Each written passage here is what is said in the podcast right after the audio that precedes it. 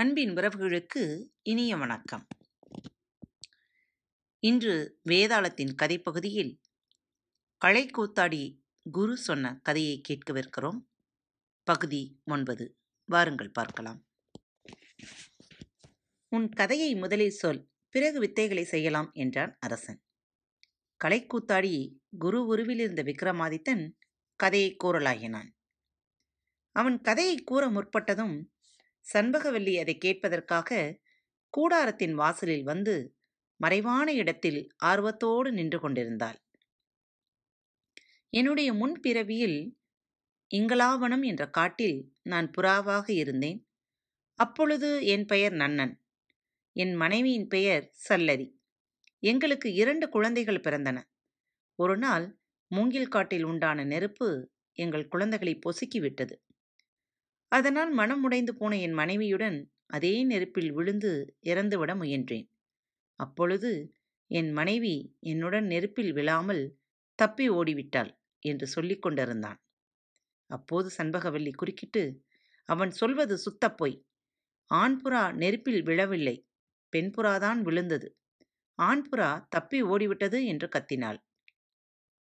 அரசே பெண்வாடையே கூடாது என்று இருக்கின்ற என்னை இப்பெண் பொய்யன் என்று சொல்லி அவமானப்படுத்துவது சரியல்ல. இனி என் பேச்சில் குறுக்கிட வேண்டாம் என்று அரசகுமாரிக்கு தெரிவியுங்கள் என்றான் குரு. மகளை பார்த்து நீ ஏனம்மா அவன் கதையில் குறுக்கிடுகிறாய்? அவன் பொய் சொல்கிறான் என்று உனக்கு எப்படி தெரியும்? என்றான் அரசன். அவன் சொல்வது பொய்தான். நெருப்பில் விழுந்தது பெண்புறாதான் முன்பிறவியில் நானே பெண்புறாவாக இருந்தேன். அந்த ஆண்புறா நெருப்பில் விழாமல் ஓடிவிட்டதால் நான் இங்கிலா தேவியை வணங்கி இந்த பிறவியில் அரசகுமாரியாக பிறந்தேன். தேவியின் அருளால் ஆண்வாடையே இல்லாமல் இதுவரையில் விரதத்தை காப்பாற்றி வருகிறேன் என்றாள் சண்பகவல்லி. இல்லை அரசனே அரசகுமாரி சொல்வது முற்றிலும் பொய். சல்லன் என்ற ஆண் புறாவாக இருந்த நான் தான் நெருப்பில் விழுந்து இறந்தேன். பிறகு அம்பிகையின் அருளால் இந்த பிறவியில் பெண்வாடையே இல்லாமல் என் சபதத்தை நிறைவேற்றி வருகிறேன் என்றான் குரு. இவ்வாறு அரசகுமாரியும் குருவும் வாதாடி கொண்டிருப்பதை பார்த்த அரசனுக்கு என்ன சொல்வது என்று புரியவில்லை.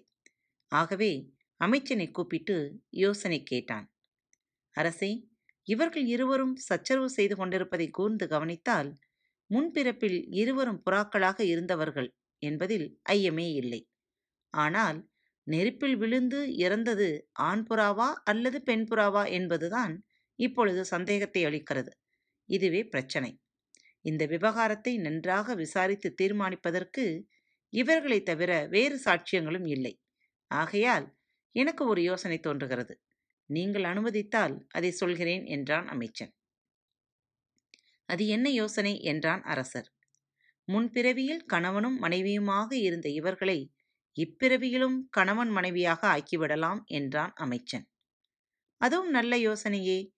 முன்பிறவியில் செய்து கொண்ட உறுதிப்படி இருவருமே இப்பொழுதும் வாழ்ந்து வருகிறார்கள்.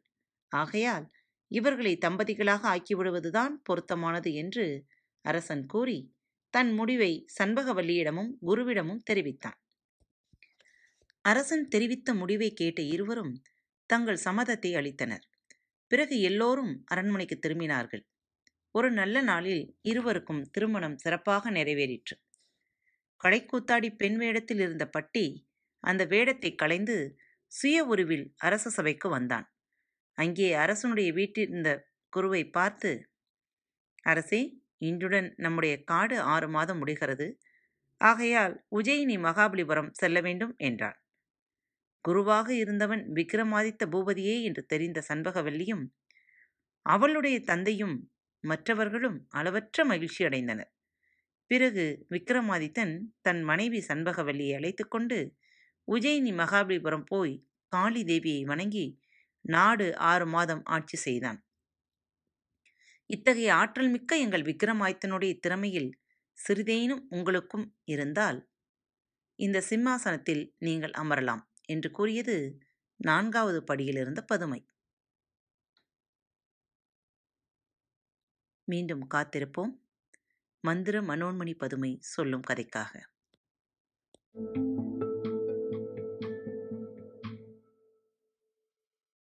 வணக்கம் நேயர்களே. திருக்குறள் வழிகளி பக்கத்தை சப்ஸ்கிரைப் செய்யாதவர்கள் சப்ஸ்கிரைப் செய்து கொள்ளுங்கள். ஃபேவரட் பட்டனை அழுத்த மறக்காதீர்கள். உங்களது கருத்துக்களை மெசேஜ் பாக்ஸில் ரெக்கார்ட் செய்தோ அல்லது இமெயில் முகவரியிலோ தெரிவியுங்கள். மீண்டும் சந்திப்போம். நன்றி. வணக்கம்.